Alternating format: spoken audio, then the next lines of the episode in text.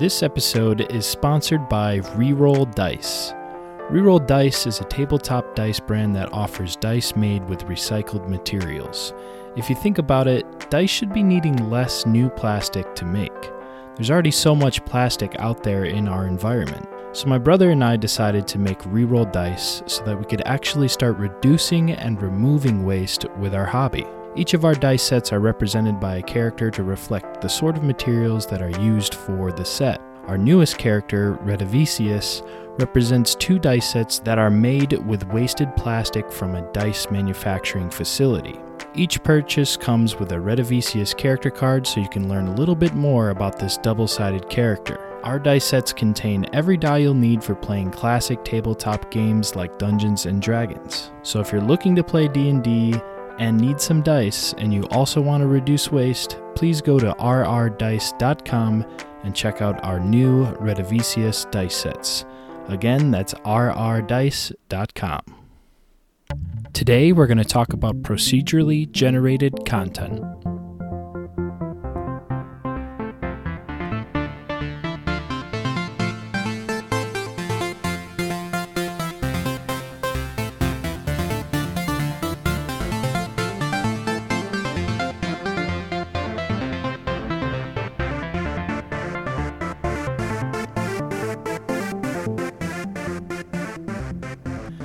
Hey everyone, I hope you're doing well. Welcome to the 37th episode of the Game Dev Field Guide. I am your host, Zachavelli. You can find me on Twitter and Instagram at underscore Zachavelli underscore. We also have an open community Discord. I'll leave a link for that in the show notes. The Discord is a great community uh, made up of people who are trying to better themselves as game developers. We have everything from beginning to expert level developers and it's a really cool place to share ideas and information. And I'd really encourage you to go check it out. It's also where we do the monthly game jam. Every month we host a game jam, and people from all over the community submit their games to be played that are made within the month. July's monthly game jam is just about to wrap up, so by the time you're hearing this, um, you may be a couple days away. I think next week there'll be submissions ready to play. So, yeah, go check that out and rate the games. The theme for the game jam, in case you were interested, was You Are What You Eat. So, yeah, should have some pretty cool games coming from that. With the intro out of the way, let's go over to the Game Dev Challenge. The Game Dev Challenge is the part of the show where I provide a prompt to the listeners and the community members and this prompt is usually some form of challenge that is intended to get you to maybe get a little practice in on a specific subject relative to the show, usually relative to the show. We actually are going to have a special game dev challenge for this episode. But we do have to go back and announce the winner for the episode 36 Game Dev Challenge. The prompt for the episode 36 Game Dev Challenge was make a particle system and record a short video or GIF of it in action. Include a little text describing what it would be used for. If you'll remember, last episode was uh, about particle systems and all the cool and fancy things you can do with them. And this game dev challenge didn't disappoint. We had interstellar warp portals, we had coffee makers, twinkling stars, and explosions, but there can be only one winner. And the winner of the episode 36 Game Dev Challenge is Remster. And I think Remster deserved to win purely on the amount of time that they put into it. Um, Remster's post says, Hi guys, here's my particle effect for the episode 36 challenge. It's an armor pickup. I used Unreal and Krita, took me about 10 hours to make. And yeah, I really appreciate Remster's uh, craftsmanship, taking 10 hours to make a single particle system. Like I said, normal submissions for the Game Dev Challenge, I, I intend for people to spend maybe 15, 30 minutes.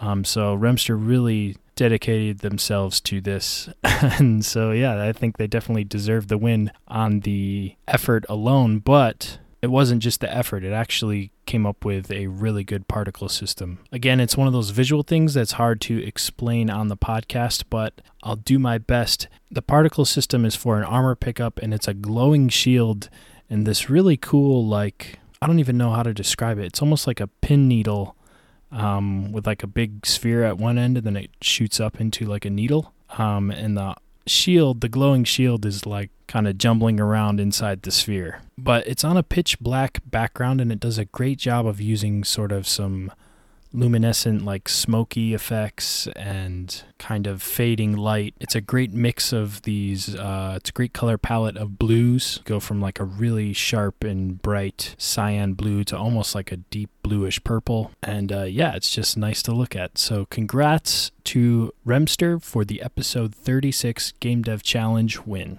Episode 37 is going to have kind of a special game dev challenge, and we actually have done this before. It's the return of everyone's favorite Zackavelli, you dummy.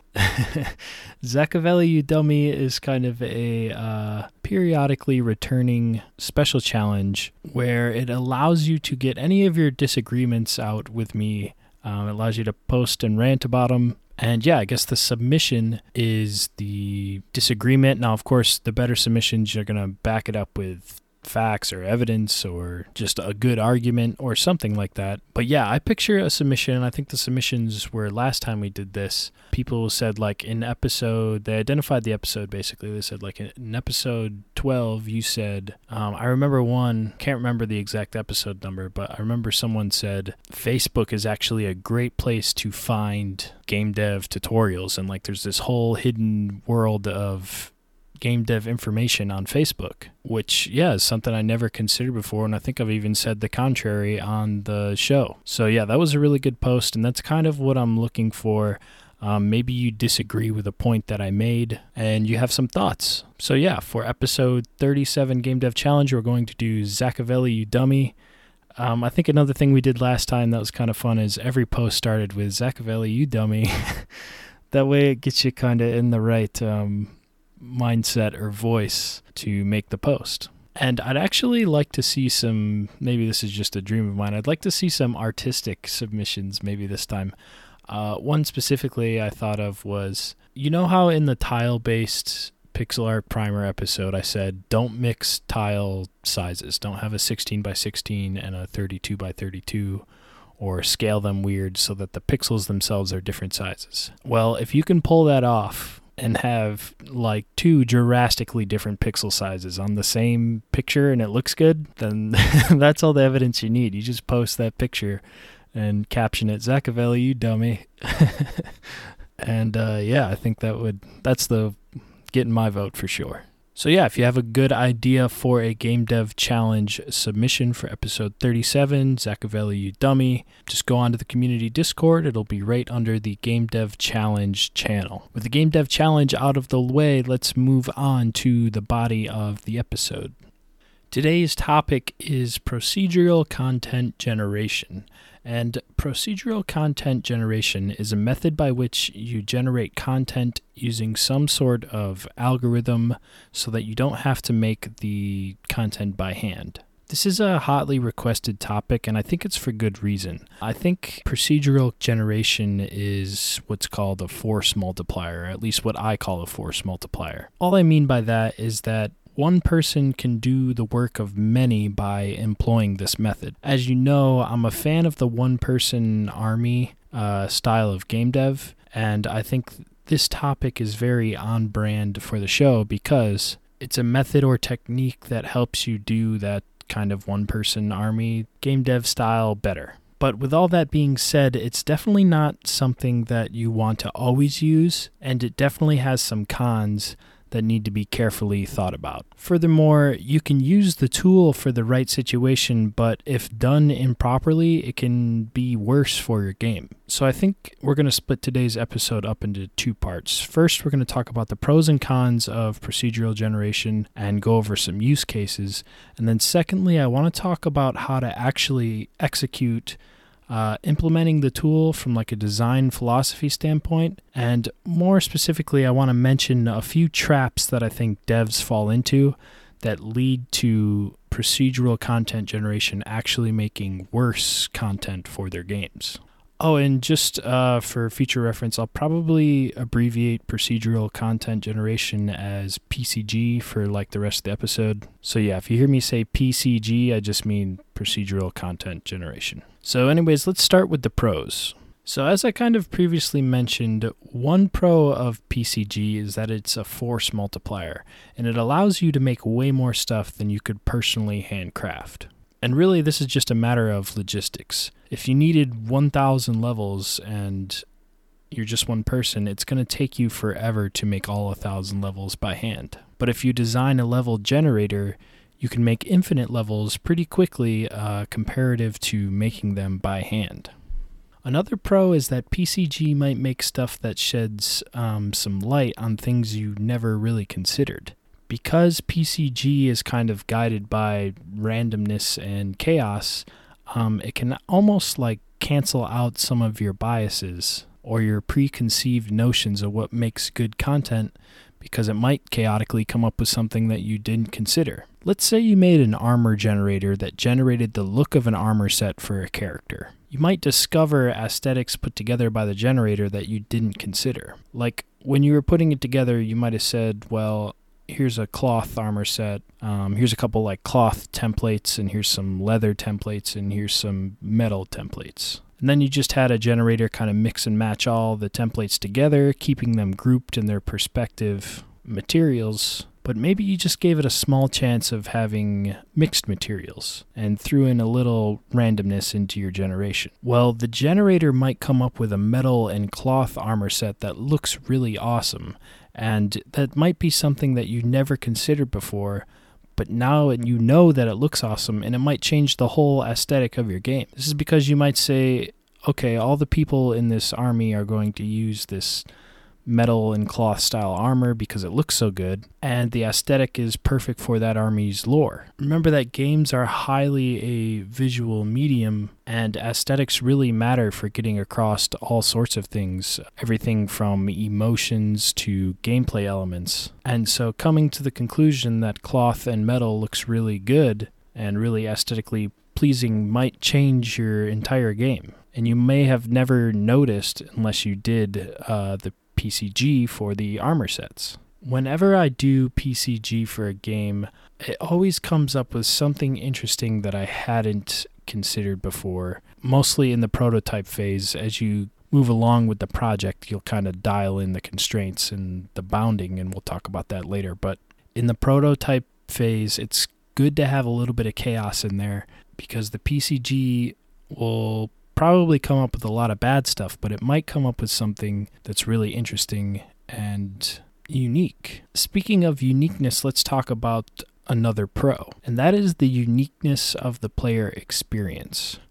When you do PCG, you are opening the door to tons of replayability and situations that are unique to each player. And that's because PCG lends itself to the idea that it could be a different experience every time. It can be really cool for a player to experience something unique and tell their friends, like, hey, I made this strange and cool set of circumstances. Like that happened to me the other night. And the other person might say, like, whoa, I've never seen that before. And that's really interesting and unique and cool. And that's a feature that's just can't be replicated with handcrafted content. That's because handcrafted content is made once and it's made usually for everyone. And that's not to say that handcrafted is worse, it's just that PCG allows for unique stuff like that to happen. So now that we've mentioned a few of the pros, let's go over to the cons.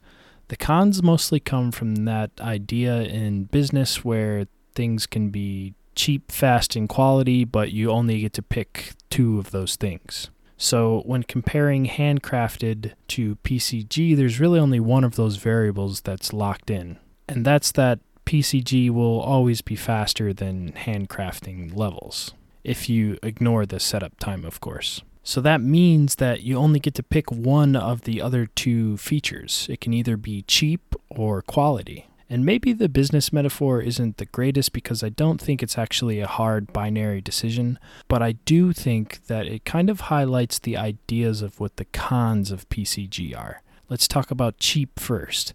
Most of the time, PCG is not cheap to implement. And by this, I mean a lot of time and money can go towards getting a good PCG system. Now, of course, if you're making something yourself as just an indie dev, it probably won't take any money if you can program it itself. You could do it totally for free. I think everyone could probably do it for free. But the time and effort required should definitely be weighed um, against the two methods. And that's for everyone. That's not just people who have money uh, involved. Making a PCG system is not always an easy thing to do, and it's often full of having to come up with clever solutions to fix paradoxes and edge cases. For example, let's consider a dungeon generator. You might make a dungeon generator that builds a dungeon out of rooms that are connected via doors. Most doors are unlocked, but you want to introduce a puzzle like system so you can lock a few doors uh, and put keys around so that the person has to, the player has to walk around the dungeon, find the keys, and unlock the doors to progress. Well, that sounds simple enough, but once you dig in, you might realize that there's that's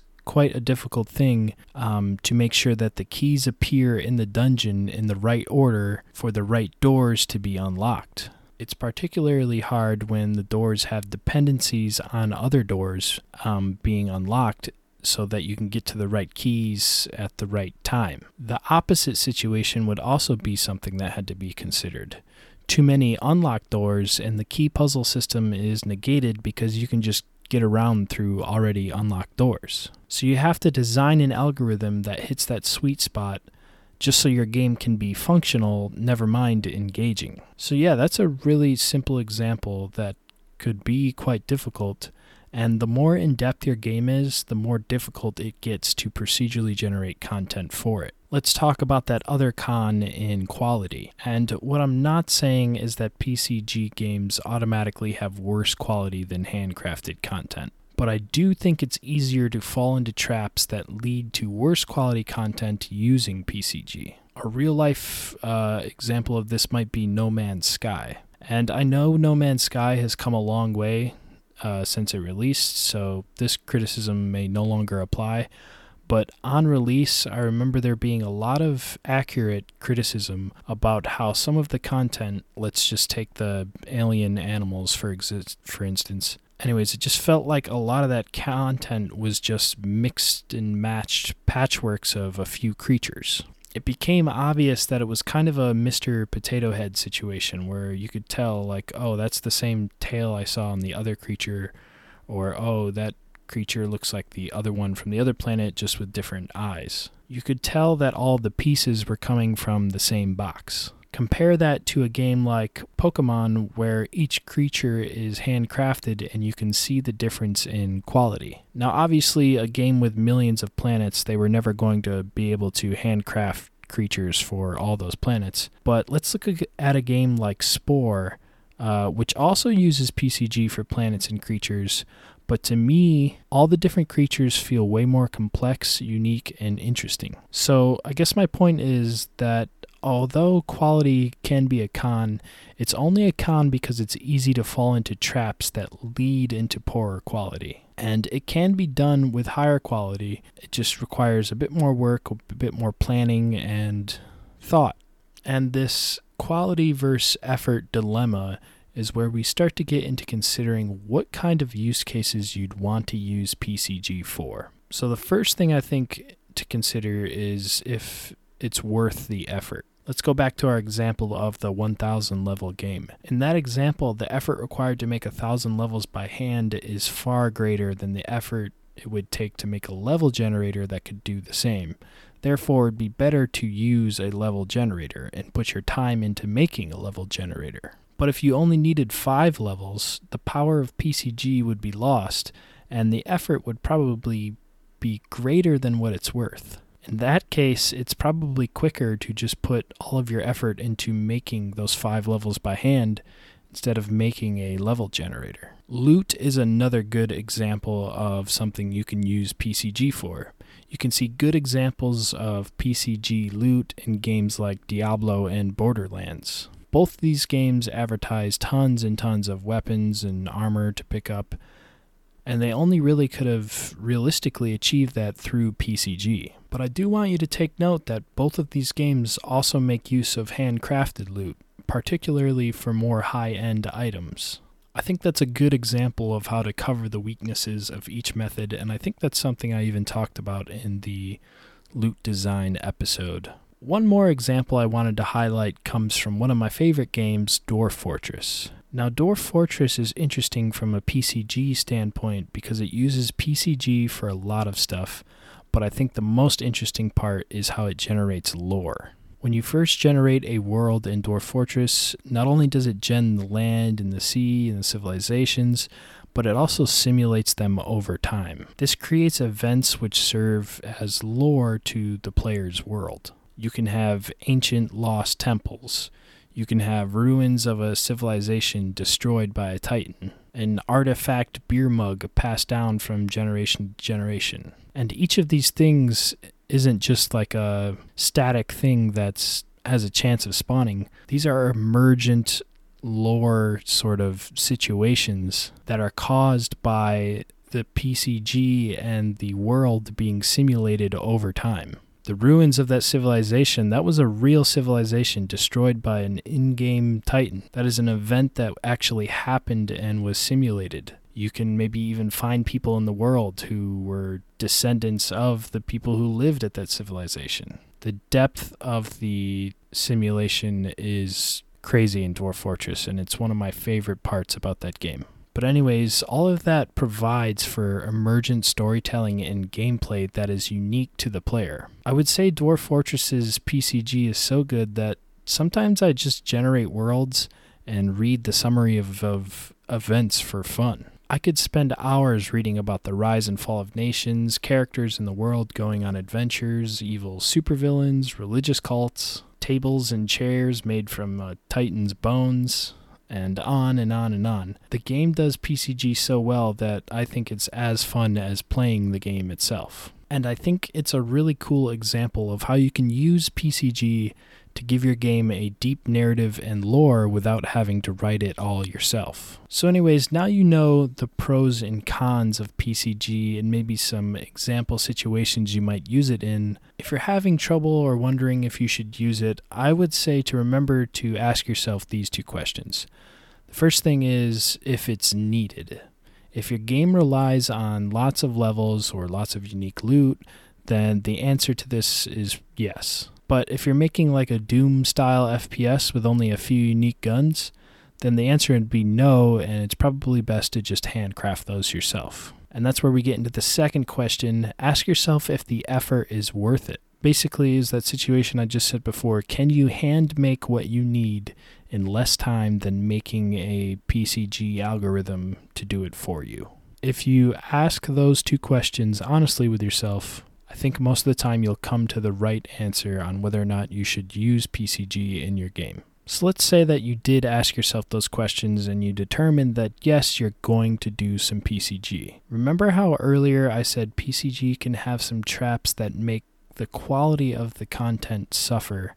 I want to talk about what, in my opinion, are some common traps and maybe how to avoid them. So, the number one trap in my mind is that total and true randomness is almost never desirable. And I'll explain with an example.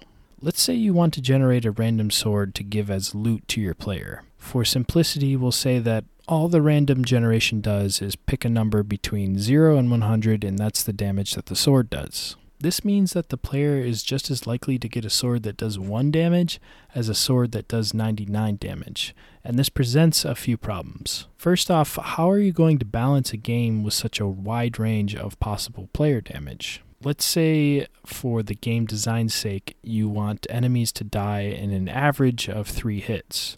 Well, what number are you going to pick for the average enemy life? 300 or 30? Because it's just as likely that the player is going to have a sword with 100 damage as 10 damage. And I think a trap that a lot of newcomers fall into is they say, well, let's just make the enemy have a life of 150 because 50 is the middle number of our two possible damage values and 50 times 3 is 150 and that's 3 hits per enemy. But I think what betrays him here is like the non intuitive part of statistics. Remember that that random damage value has an equal chance of being any number between 0 and 100. And the edge cases kind of present a big problem. Like your 150 enemy health target that might work when the player's sword damage is between 40 and 60. Um, but everything outside of that, which is, by the way, more likely, the game starts to break down. For instance, in this example, you have a 10% chance to generate a weapon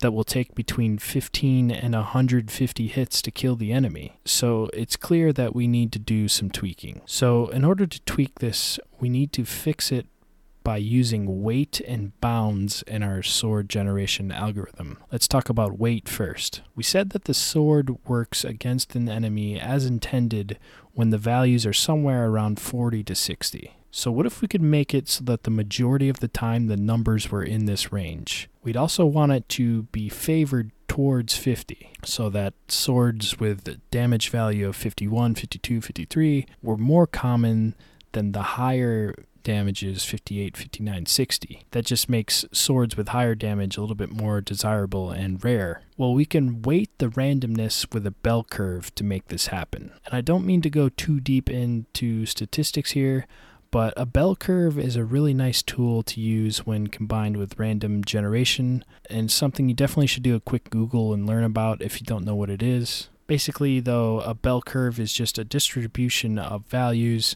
where the numbers in the middle are more likely to happen. The height of the average person might be a good example. The average height of a woman is 5 feet 4 inches, and most women in the world will be within 6 inches of that.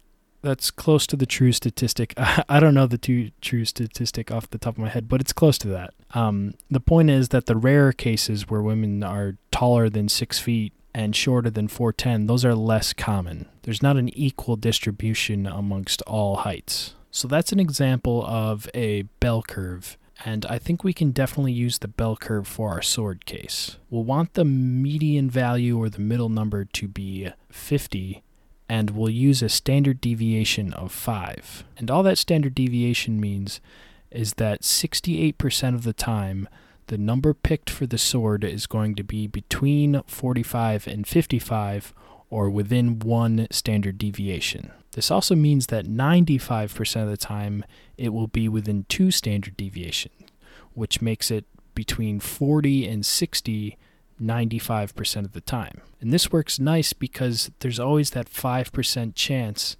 that you'll get something really, really good or maybe even really, really bad and it'll be outside that 40 to 60 number. But being only a 5% chance, that kind of makes it rare, and it kind of works with our loot design principles, anyways. But we also might want to work with some hard bounds with our generated swords. For instance, any sword with a damage value less than 37.5 should really just be capped at 37.5, because at that number, the average enemy takes 4 hits and anything more than that in the game's design might start to break down. If we had designed the enemy encounters with the idea that three hits was going to be what it takes to kill an enemy, well, our game might not really work that well if the player happened to have a really bad sword where it takes 10 hits to kill the enemy. So, yeah, that's how you use weight and bounds as constraints for your random number generation and just make sure you're doing this smartly so that it makes sense for your game. And I know we went into like a quick little statistics uh, lesson, but yeah, I think the point is uh, decide whether or not you actually want true randomness. Most times you probably don't, and if you don't, you can use weight and bounding or capping techniques to fix it. And that's how you avoid the first trap. So we avoided the first trap and make sure all of our swords are at least usable and don't break the game and we've done such a good job of this that we've actually fallen into the second trap of procedural generation. We've generated a bunch of swords that are more or less the same. Now, granted, a lot of that is because the simplicity of the example I picked. Only randomly generating one number isn't that interesting, uh, but I think the point still stands that we want to be careful that we're not clamping and constraining our generation so much that what you get is just boring and uninteresting. You can get around this trap by making sure that you're focusing on building a content generator that will generate not just content, but fun, engaging, and interesting content. Remember that you're still in the driver's seat of designing the content, even if the computer is doing the heavy lifting. Let's take a level generator for example. It might be a good idea to design some handcrafted levels first and playtest them. That way you know what kind of things should you should be aiming for when generating the level. It's really important to get feedback on the quality and specifically what's wrong with the levels in this example. Like I said, procedural generation is a force multiplier, so if there's any bad patterns in your level, uh, maybe jumps that are too difficult or too easy, and the platform pattern is what led to those jumps, well, the platform pattern is being made by your level generator, which means your level generator is probably going to generate these patterns again. Ideally, you want to identify the situations and patterns that lead to these undesirable jumps and put constraints on the generator so that they don't generate those patterns. So it can be difficult, but you have to try and walk that fine line between constraining things so much that you just have something that's uninteresting, but not using any constraints, you're going to have a lot of bad patterns in there. And the last trap I want to talk about is the non contextual generation. This is where your generator is not taking into account the situation or context it's generating content for. If you're generating a maze for a dungeon and you have a room that's a dead end, it's usually a good idea to put something in that dead end so the player doesn't feel like their time was wasted the generator should see that, okay, this is a dead end and the player is going to have to backtrack, so let's make it worth their time and put some treasure here. In this example, the level generator is trying to keep the player engaged, and it knows to do that when it's passed the context that the level or the path rather has resulted in a dead end. When that case is true, it'll know to give the player something to make it worth their while. This can work for other kinds of content generation as well. It's something that I think could have helped No Man's Sky's creature generation problem. What the creatures looked like should have been dependent on what planet they came from, and I'm sure it did to some degree, but they didn't really lean into it enough to make a difference to the player, in my opinion. It felt like the creatures from every planet were all being pulled from the same group of parts had they grouped the parts per planet, like maybe creatures on a swamp planet have more fins and tentacles, then I think this context would have really helped make the creatures feel like they were unique to the planet they came from and would have made the exploration a lot more interesting. One of the best ways to avoid this trap is to be very specific about the content that your PCG algo is generating. And this actually isn't my tip, this comes from a GDC talk by Dr. Kate Compton. She actually worked on a lot of the procedural generation for the game Spore, uh, which I have listed as one of the good examples of PCG and a game I really, really liked back in the day. But, anyways, her GDC talk about PCG is really good, and I would encourage you, if this topic interests you, to go listen to it. I'll leave a link to that in the show notes. But yeah, she illustrates the point of getting specific by saying that she can't make a novel generator but she can make a trashy urban romance fantasy generator. And when I heard her say that, I thought, wow, that really makes a lot of sense. You give context to the generator, and you'll end up with a more accurate thing that you're trying to generate. So, yeah, those are the three traps that I tend to notice uh, in games with PCG. I'm sure there's more lurking out there, but I think if you work your way around those three traps, I think you'll be on good footing and at least have the strong foundation for good PCG for your games. So, yeah, let's just quickly recap. Um, today we talked about procedural content generation or PCG. PCG is a method by which you design an algorithm or some bit of code to generate content for you rather than you making it by hand. Examples of this might be generating a level or some loot. PCG is great because it's a force multiplier. This means that you can get a lot more content made for the relative work that you put in. It also can help leading you to new interesting content and provides replayability and uniqueness to the players. PCG does have some cons, however. It's oftentimes can be difficult and time consuming to implement. and there are many traps associated with it that lead to poorer quality. The three most common traps are unbound randomness, non unique generation, and no context generations. Make sure that your randomness is bound and weighted to things that make sense. Make sure your generations result in something interesting and unique, and make sure that your generator has context for what it's generating. And the last key thing to remember is that you are still creating the content. The computer is just repeating it on a mass scale, but you still need to make sure that you understand the content well enough to write specific directions on how to make it. Focus on avoiding the traps and make sure that your content generator is designing things just like you would have designed them by hand. And I think you will have a solid procedural content generation method for your games. With that, I'm going to end the episode. If you'd like to get a hold of me, I am on Twitter and Instagram at underscore Zachavelli underscore. I'm also active pretty much every day on our community Discord. There's an open invite link in the show notes. If you'd like to support the show, I'll leave a Patreon link in the show notes. And don't forget about our monthly game jam, which should be coming to a close here soon. There'll be games for you to play and rate. And if you want to participate, the August game jam theme will be announced on the 1st of August. And yeah, it's a really great opportunity to get a finished project under your belt. With that, I'm going to sign off. I have been Zaccavelli, and I've been using PCG for episodes for months. I'm joking, I'm joking. Or am I?